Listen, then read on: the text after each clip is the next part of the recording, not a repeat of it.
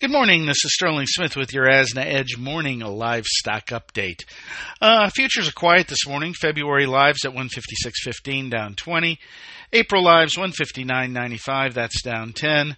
And January feeders 184.42, that's up 20. Market internals, we saw a reversal in uh, cutouts yesterday. Uh, choice at 254.95 down 207. Select at 225.46 down 22. Uh, cash prices looking 158 in the south, 160 in the north are the offers. Uh, slaughter was noticeably slower, 121,000, and that combined with the better cutouts did improve packer margins meaningfully yesterday.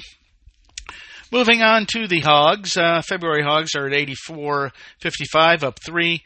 April doing a little better. We're at 91.70. That's up 35. Carcass values at 91.14. We're up 420. Bellies showed a print at 121.22. That's up $36 in a day. So bellies back to being their old volatile selves here. Uh, hams at 86.87. We're down 5.30. Cash continues to be very sloppy. 81.48 down 20. Lean hog index at 81.62 up 15. Slaughter was about as expected 487,000. Prices in China were seen at $1.31 a pound. That's steady. This is Sterling Smith from Omaha, Nebraska, wishing everybody a great day. Thank you for listening to today's Livestock Markets Brief.